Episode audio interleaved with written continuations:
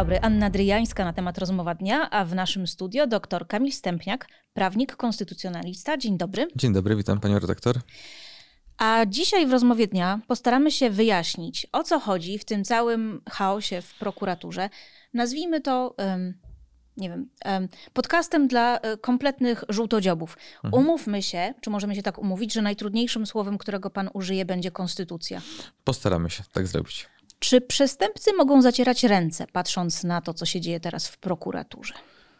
Myślę, że nie, że to nie jest aż tak daleko idąca e, zmiana, bo to jest jednak zmiana o charakterze organizacyjnym. Natomiast z pewnością e, może być tak, że ta zmiana personalna będzie, i to już część prawników mówi, podstawą do tego, żeby decyzję prokuratora krajowego, który został stwierdzony, że, że został nieprawidłowo powołany czy przywrócony ze stanu mm, spoczynku. spoczynku do, do służby, że Mówimy mogą być. o panu Barskim, dokładnie, Dariuszu. Dokładnie tak, może, mogą być kwestionowane, więc to może wywołać pewnego rodzaju chaos, bo wiadomo, że.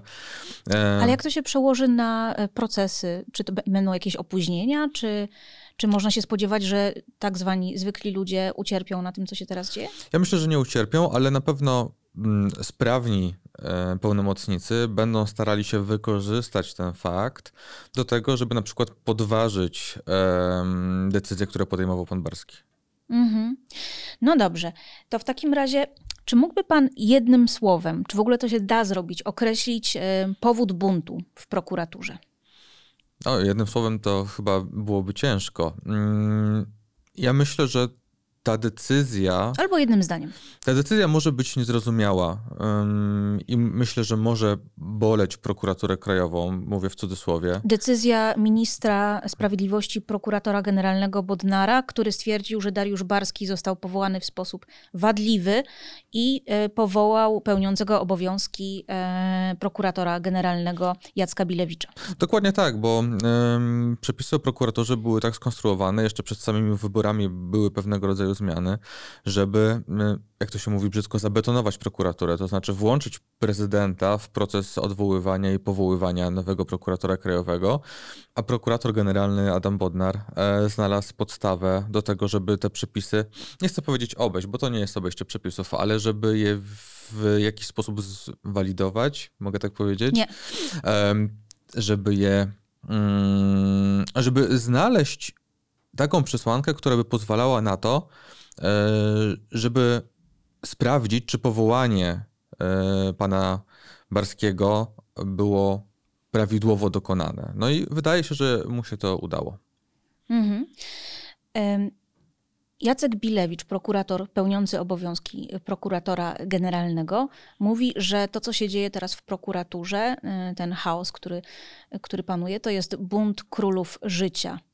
Tak mówi o tych prokuratorach, którzy stanęli po, słowie, e, po stronie Dariusza Barskiego. Czy pan się zgadza z tą oceną? Nie, nie prowadziłbym, nie, nie, nie, nie wyciągałbym tak daleko idących wniosków i, i tez. Oczywiście um, jak to się mówi potocznie, jak nie wiadomo o co chodzi, to chodzi o pieniądze i na pewno o pieniądze mm, też w jakimś zakresie chodzi. Na pewno chodzi o pewnego rodzaju wpływy i władzę. To jest niewątpliwe. Natomiast... Um, Mówimy o tej frakcji ziob ziobrystów w ziobrystów, prokuraturze. Tak, dokładnie.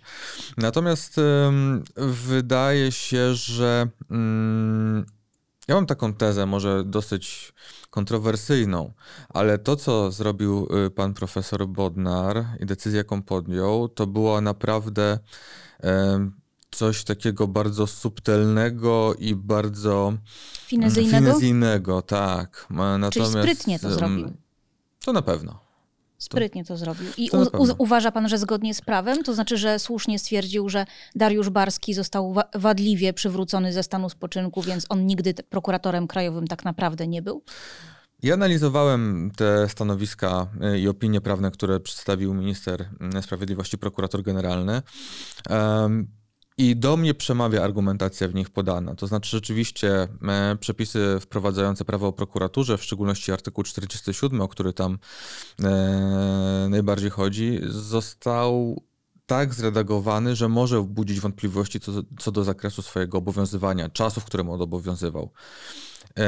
To jest też troszeczkę tak, że w prawie mm, mamy różnego rodzaju metody wykładni tego prawa. Czyli interpretacji. Interpre powiedzmy interpretacji, tak. I e, oprócz tego, co mówi nam sam język, czyli tak zwanej wykładni językowej, e, mamy też wykładnię systemową, mamy wykładnię celowościową, e, która odnosi się do tego, jak cały system prawny funkcjonuje, w jaki sposób, jaki był cel danej regulacji. Jeżeli to w ten sposób będziemy odczytywać, mówimy normę prawną z przepisu prawnego, czyli zasady postępowania, to wtedy e, dochodzimy do wniosków takich jak prokurator generalny. Możemy do takich wniosków dojść, że po prostu ten przepis był tak skonstruowany, że on obowiązywał w danym czasie, ponieważ um, wcześniejszy prokurator generalny, pan Ziobro, miał określony czas na to, żeby Mm, dokonać zmian personalnych w prokuraturze w związku z tym, e, z tą centralizacją prokuratury znowu. Po, Czyli połączeniem funkcji tak, ministra dokładnie. sprawiedliwości z prokuratorem generalnym dokładnie to jest tak. jedna z pierwszych rzeczy, którą zrobił PiS po dojściu do, do władzy, tak. bo wcześniej te funkcje były rozłączone. No dobrze, to w takim razie proste pytanie. Kto jest teraz prokuratorem krajowym w Polsce? Jest nim y, pan Bilewicz. Um, i z tego co wiem, ma być przeprowadzone mm, postępowanie konkursowe po tak, to, ma żeby, być konkurs, czyli żeby, taka tak. powiedzmy otwarta, transparentna rekrutacja, tak przynajmniej zapowiadają. E, zapowiada sam pan Bilewicz, mówi, że on jest tutaj tymczasowo, zresztą jest pełniącym obowiązki. No ale PiS mówi, nie ma kogoś takiego jak pełniący obowiązki prokuratora krajowego. Mhm. To zmienia się retoryka w czasie, bo sam PiS stosował e, tego typu stanowiska, żeby, żeby mm, pewnych ludzi zmieniać swojego czasu. Więc mm, ja bym nie doszukiwał się tego, że nie ma takiego stanowiska w ustawie. Wydaje się, że takie ogólne reguły prawa dopuszczają do tego, żeby ktoś pełnił przez jakiś czas obowiązki na danym stanowisku. To nie jest nic y, nadzwyczajnego, więc tutaj nie doszukiwałbym się jakichś problemów prawnych. A czy może pan prosto wytłumaczyć mnie i widzom, czym się różni prokurator generalny od prokuratora krajowego? Jakby o co chodzi? Bo nazwy są takie dosyć podobne. Jakby mhm. czym, czym oni się różnią? Jakie są ich y, kompetencje? Czym się zajmuje jeden, a czym się zajmuje drugi?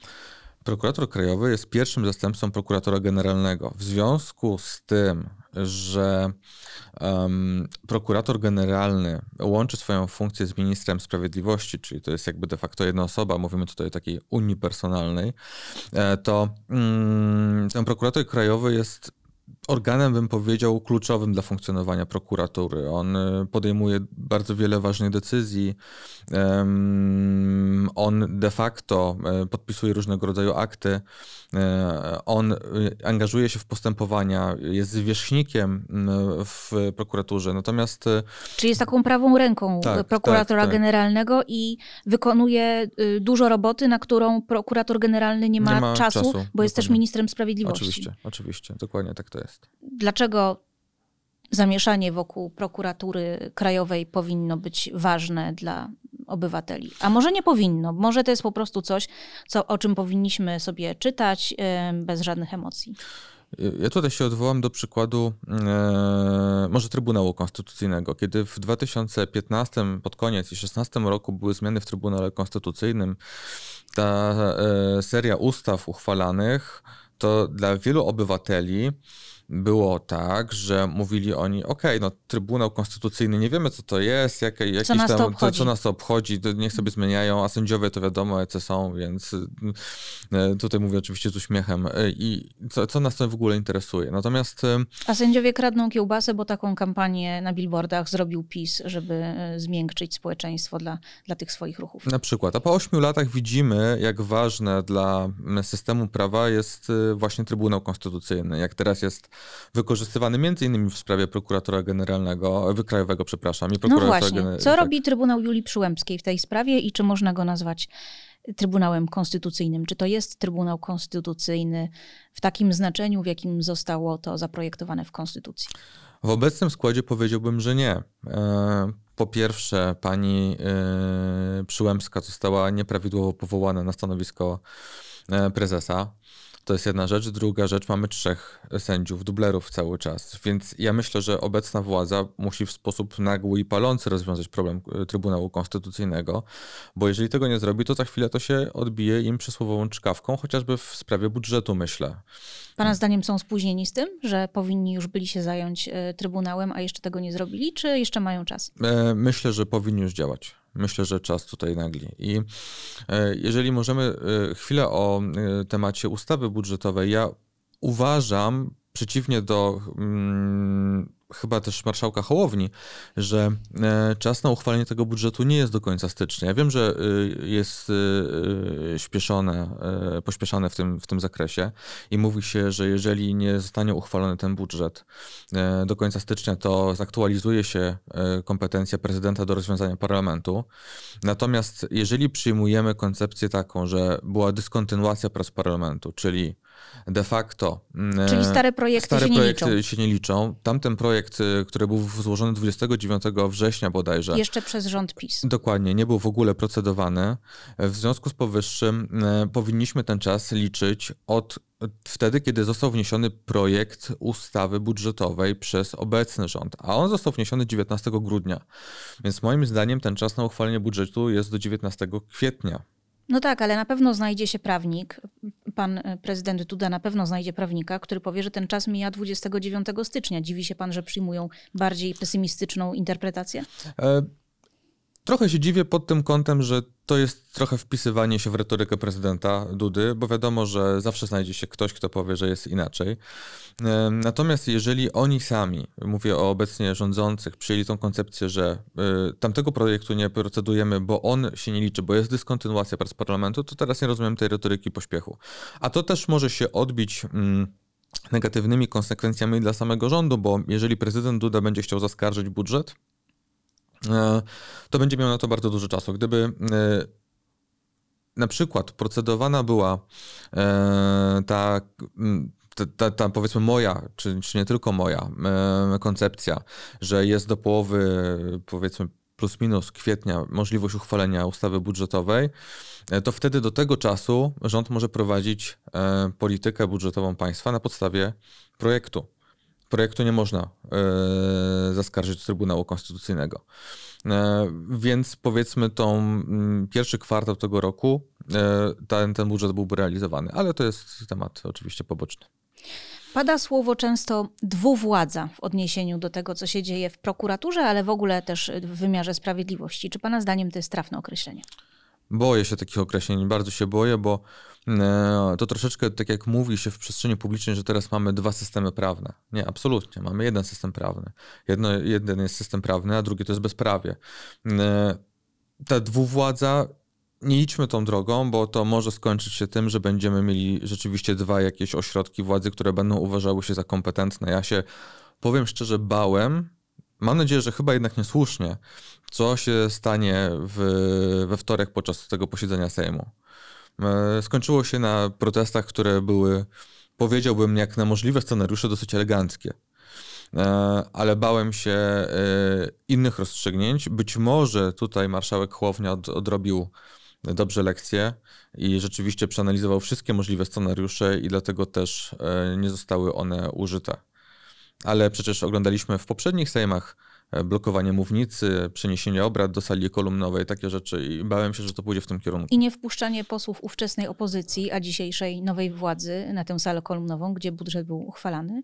No i tak po prostu bez żadnego trybu mhm. budżet bez obecności części posłów e, opozycji został tak. Przyjęty. Ale to jest inna sytuacja niż w przypadku y, pana Kamińskiego i Wąsika, bo tutaj też się różne głosy pojawiają, że y, ze strony y, PiSu, że, że to będzie budżet nieważny i że to może być mm, coś, co jakby nakłoni prezydenta Dudę do skierowania go do Trybunału Konstytucyjnego. Bo tutaj powie, przypomnijmy tylko, że PiS cały czas twierdzi, że Mariusz Kamiński i Maciej Wąsik skazani za przekroczenie uprawnień w, w aferze gruntowej, którzy odsiadują teraz wyrok dwóch lat więzienia prawo prawomocny, że oni są nadal posłami. Tak. No a y, obecna władza twierdzi, że nie, nie są posłami, stracili y, mandat poselski razem z prawomocnym wyrokiem skazującym. Dokładnie tak. I mm, tutaj moim zdaniem nie powinno być żadnych wątpliwości. Prezydent Duda pośpieszył się y, jak on to mówi, z ułaskawieniem, damy to była abolicja indywidualna, której po prostu nie ma w polskim systemie prawnym, czyli z, z ułaskawieniem przed prawomocnym wyrokiem. Rok, mówimy o roku 2015, 15. gdy prezydent dopiero co objął swoją funkcję, PiS szedł po władzę e, i zapadł w pierwszej instancji wyrok e, skazujący panów Kamińskiego i Wąsika na trzy lata mhm. więzienia, jeżeli dobrze pamiętam. Tak, tak, tak. I wtedy prezydent stwierdził, że ich ułaskawia i panowie mogli zostać ministrami, mogli e, objąć nadzór nad służbami, które później, którym później minister Ziobro kupił Pegasusa, czyli broń szpiegowską do wykrywania terroryzmu, ale użyto jej w Polsce do podsłuchiwania i podglądania przez własne smartfony e, członków opozycji, a zwłaszcza Krzysztofa e, Brejzy. Była tu wczoraj e, w naszym podcaście zdalnie mecenas Dorota Brejza, jego pełnomocniczka i prawna i żona, no i opowiadała, jak no, przyznała, że czuje się ofiarą mhm. Kamińskiego i, i, i Wąsika i że obawia się wpływu, jaki na jej dzieci, na ich dzieci miały e, te wszystkie e, wydarzenia. No dobrze. Czy prokuraturze grozi paraliż? Czy w tej sytuacji, gdy Dariusz Barski, zresztą były kandydat e, PiSu, do Sejmu. E, nadal utrzymuje, że jest prokuratorem krajowym. Jest grupa prokuratorów, e, to jest chyba sto kilkadziesiąt osób, tak, które go popierają. Czy może się zdarzyć coś takiego, że obie strony będą się przerzucać e, pismami i że w końcu nic nie będą w stanie zrobić? Z tego co wiem, e, pan profesor Bodnar wysłał część swoich e, zastępców prokurator, z prokuratury krajowej na przymusowy urlop, więc ma około 40 dni na um, uregulowanie tej sprawy, na zaległy urlop wypoczynkowy. Bo tutaj jeszcze była taka sprawa, że e, Ziobro zostawił Bodnarowi zastępców, których nie można tak, odwołać. Dokładnie. Czyli Bodnar ma ziobrystów za zastępców i teraz ich wysłał na zaległe urlopy. Mhm. Ale myślę, pani redaktor, że e, ci prokuratorzy, którzy mm, pracują nie w prokuraturze krajowej, tylko gdzieś w innych jednostkach prokurator, im zależy przede wszystkim na spokoju, na tym, żeby mieli warunki do pracy.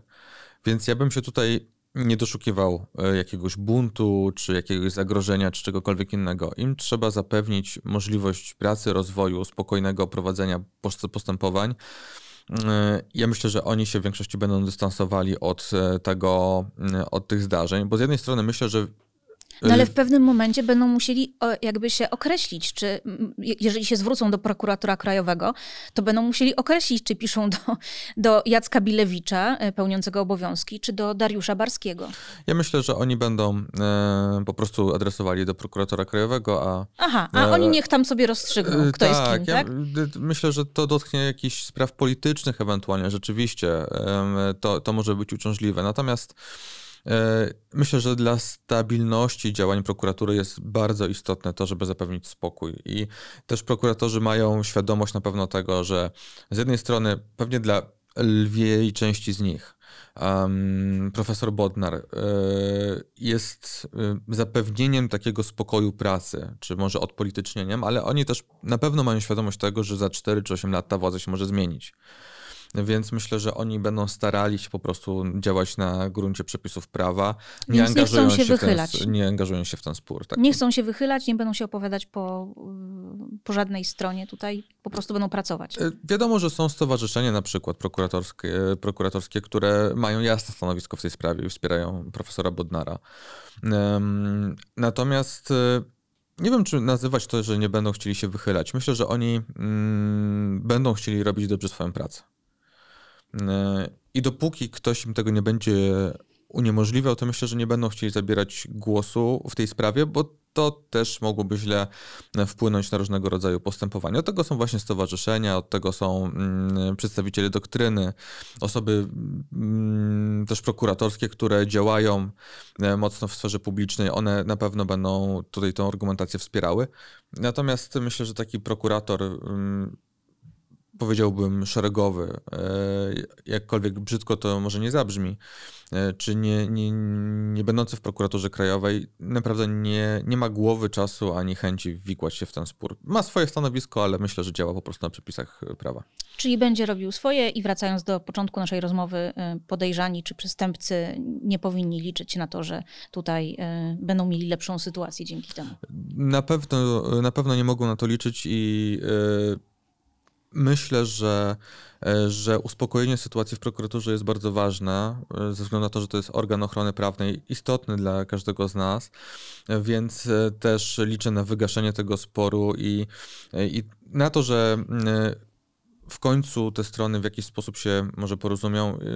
Ja nie rozumiem troszeczkę, znaczy rozumiem z politycznego punktu widzenia kroki pana prezydenta Dudy, natomiast też trzeba powiedzieć jasno to, że to, że on zaskarżył tą, e, tą decyzję mm, profesora Bodnara do Trybunału Konstytucyjnego e, i wykreował spór kompetencyjny, którego nie ma. Tutaj nie ma czegoś takiego jak spór kompetencyjny pomiędzy prezydentem a prokuratorem generalnym.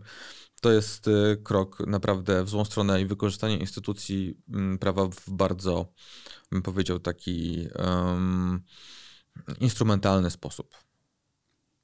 Jak się pan z tym wszystkim czuje? Jako człowiek, patrząc na te wszystkie ruchy, y, te wszystkie pisma, kontrpisma, y, zakaz wpuszczania do prokuratury krajowej, nagrywanie filmików. Jak się pan czuje z tym jako człowiek?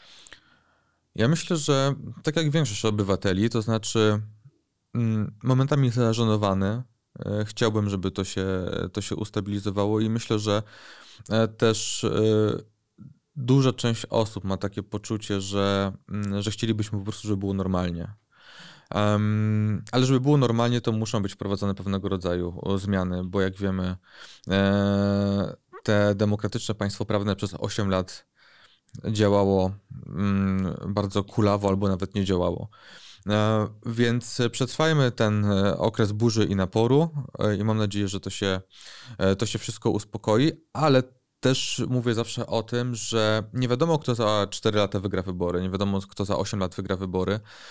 E, więc tutaj potrzebny jest naprawdę e, spokój, umiarkowanie e, i myślę, że dużo edukacji, dużo rozmowy na ten temat właśnie o roli prokuratury, o roli, roli sądów, bo ja wiem też, że przeciętny Kowalski, przepraszam wszystkich Kowalskich, e, czuje się zażenowany e, tym, jak idzie do sądu i nie może przez kilka lat się doczekać wyroku. I to jest, to jest straszne, a często jak się już go doczekuje, to jest nie po jego myśli. Ja wiem, że oni, że, że ludzie na przykład mają dużo żalu do prawników, pewnie słusznego. Słusznego też dlatego, że my nie potrafimy komunikować tego, co robimy te ruchy są dla ludzi niezrozumiałe. I mm, sam jak czytam po niektóre pisma, to sobie myślę, że to brzmi po prostu jak język chiński, więc trzeba się w, w nie wczytywać e, kilkukrotnie. A osoba, która e, nie ma odpowiednich narzędzi do tego, bo nie, nie kończyła studiów odpowiednich, może się czuć całkowicie zagubiona. Ja to, ja to rozumiem, więc myślę, że tak ze społecznego punktu widzenia trzeba, trzeba dużo cierpliwości i zaufanie do tego, że, że mm, ci ludzie, których wybraliśmy, robią, e, robią, robią dobrze i słuchanie autorytetów. Myślę, że to jest ważne. Mam takie poczucie, że. Kto jest autorytetem? Mm, mm, właśnie, pewnie brakuje tych autorytetów. I pewnie każda strona ma swoje autorytety, i to jest problem. Natomiast myślę, że, że każdy z nas powinien sobie obrać jakiś taki barometr, y, któremu po prostu w tej sferze zaufa, tak jak nie wiem, mamy lekarza, poprzednio znamy się na medycynie, przynajmniej ja, któremu, któremu ufam. Tak samo w kwestiach prawnych też chyba należałoby tak zrobić. To komu pan ufa? O, wielu osobom ufam, jeżeli chodzi o prawo. Ufam, yy, nie wiem, chociażby promotorowi swojemu, swojego doktoratu, profesorowi Kreszeniowi, ufam profesor Łętowskiej, yy, ufam wolnym sądom. Yy, myślę, że robią naprawdę dobrą robotę. Natomiast mówię, każdy może, każdy może samodzielnie określić to, komu ufa, ale też podchodzić krytycznie do tego, co mówi. E, I na pewno, na pewno, nawet jeżeli ja mam jakieś autorytety, to zawsze staram się też weryfikować to, co one mówią. I o ile mm, na przykład szybko się pojawiła informacja, że prokurator generalny e, zrobił dobrze w tej sprawie i mówiły to osoby, które ja, którym ja ufam, to też chciałem samodzielnie zweryfikować, jak to naprawdę wygląda i teraz, jak już wyrobiłem sobie stanowisko, wiem, że mówili, mówili prawdę. Natomiast próba takiego krytycznego myślenia i oceny też jest, myślę, w cenie obecnie. Hmm. E, trwa obecnie proces, ja go nazywam depisyzacją państwa. Na przykład e, w TVP, w mediach publicznych, w prokuraturze, w wielu różnych dziedzinach. Natomiast powszechnie się też mówi o tym, że PiS zabetonował różne instytucje albo że zaminował, mówi się o minach. Czy Pana zdaniem da się zdepisyzować państwo zgodnie z prawem, czy jednak nie da się tego zrobić zgodnie z ustawami, które obowiązują? Da się, aczkolwiek biorąc pod uwagę podejście prezydenta, na pewno jest to trudne. I to wymaga uciekania się chociażby do takich rozwiązań jak w przypadku prokuratora generalnego czy w przypadku TVP. E, ja bym wolał, żeby po prostu można było uchwalić ustawę i na podstawie tej ustawy zmienić stan, e, stan faktyczny, ale ale mamy prezydenta, który 10 dni po powołaniu nowego rządu ogłosił weto, więc jesteśmy w takich warunkach, w jakich jesteśmy. Tak, więc tutaj mm, rządzący muszą znaleźć takie dobre rozwiązanie pomiędzy tym, żeby zaprowadzać praworządność, a tym, żeby jednocześnie tego prawa nie łamać. Czyli muszą zna y, taki wysiłek intelektualny podjąć do tego, żeby, e, żeby e, to po prostu e, tego dokonać tam, gdzie się da. Niedługo mamy wybory prezydenckie, może to zmieni sytuację i pozwoli rzeczywiście na przeprocedowanie właściwych ustaw. Natomiast jestem takiego zdania, że nie można mm, praworządności zaprowadzać bezprawiem. Czyli na pewno nie cel nie uświęca środków, jeżeli te środki e, by były niezgodne z prawem. Czyli nie na zasadzie, bo tak, tylko na przykład wysyłając, tak jak e, prokurator generalny Bodnar, swoich ziobrowych zastępców na zaległy urlop, który im przysługuje. E, na przykład, tak, jeżeli obecna władza stawia się w jakiejś takiej sytuacji wyższości moralnej, można tak powiedzieć. Oni powiedzieli, przyjdziemy i zrobimy tak, żeby wszystko było zgodnie z prawem. No, mówili, no. walczymy ze złem. Walczymy ze złem. To jeżeli e, oni stawiają się w takiej sytuacji wyższości moralnej, to oczekiwałbym od nich najwyższych standardów etycznych.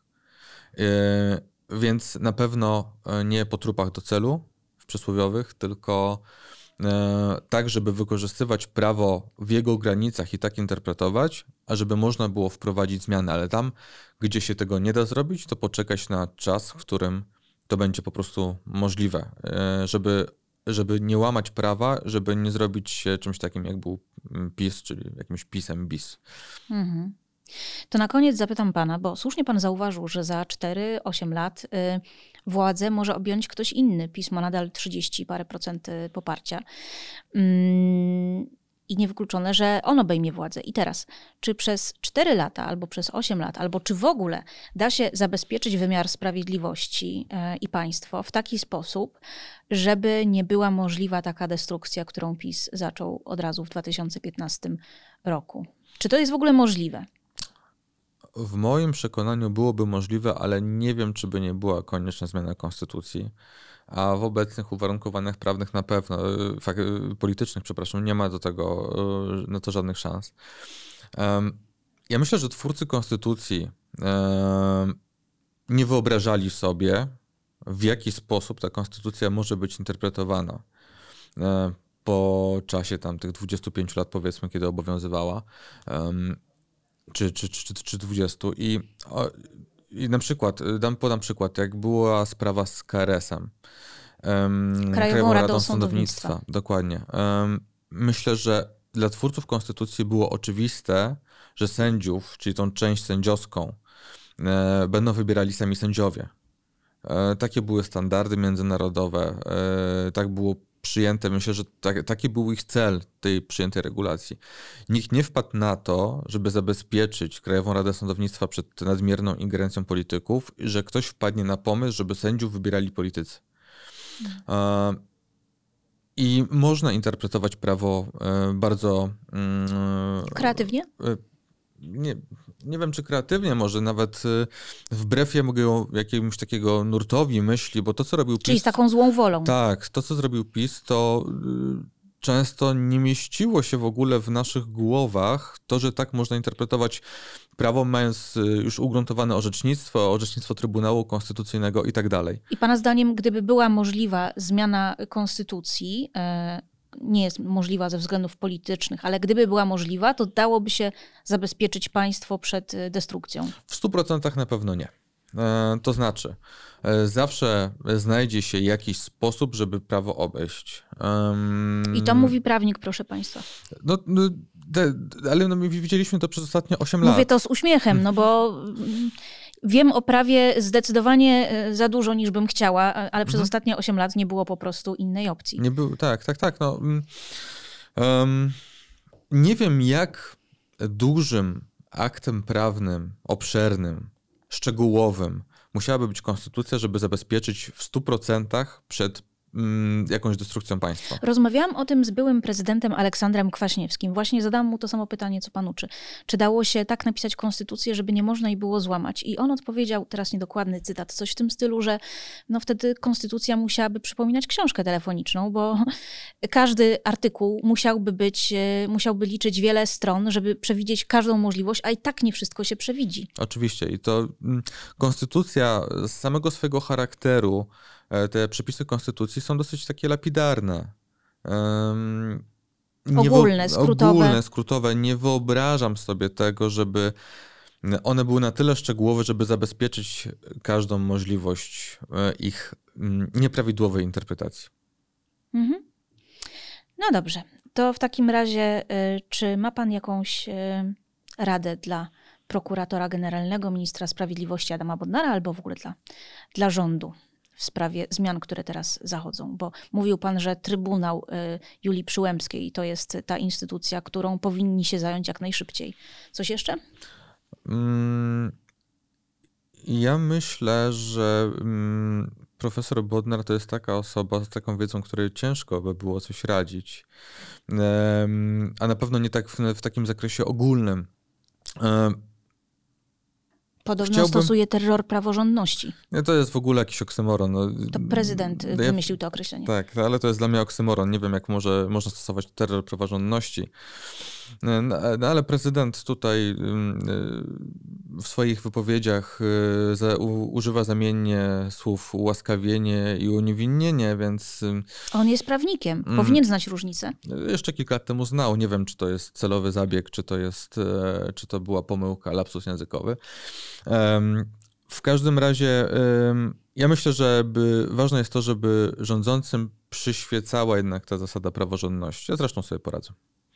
Dziękuję serdecznie. To był dr Kamil Stępniak. Dziękuję panie doktorze. Dziękuję pani redaktor. A z państwem żegna się Anna Dryjańska. To była rozmowa dnia na temat. Do zobaczenia, do usłyszenia w następnym programie.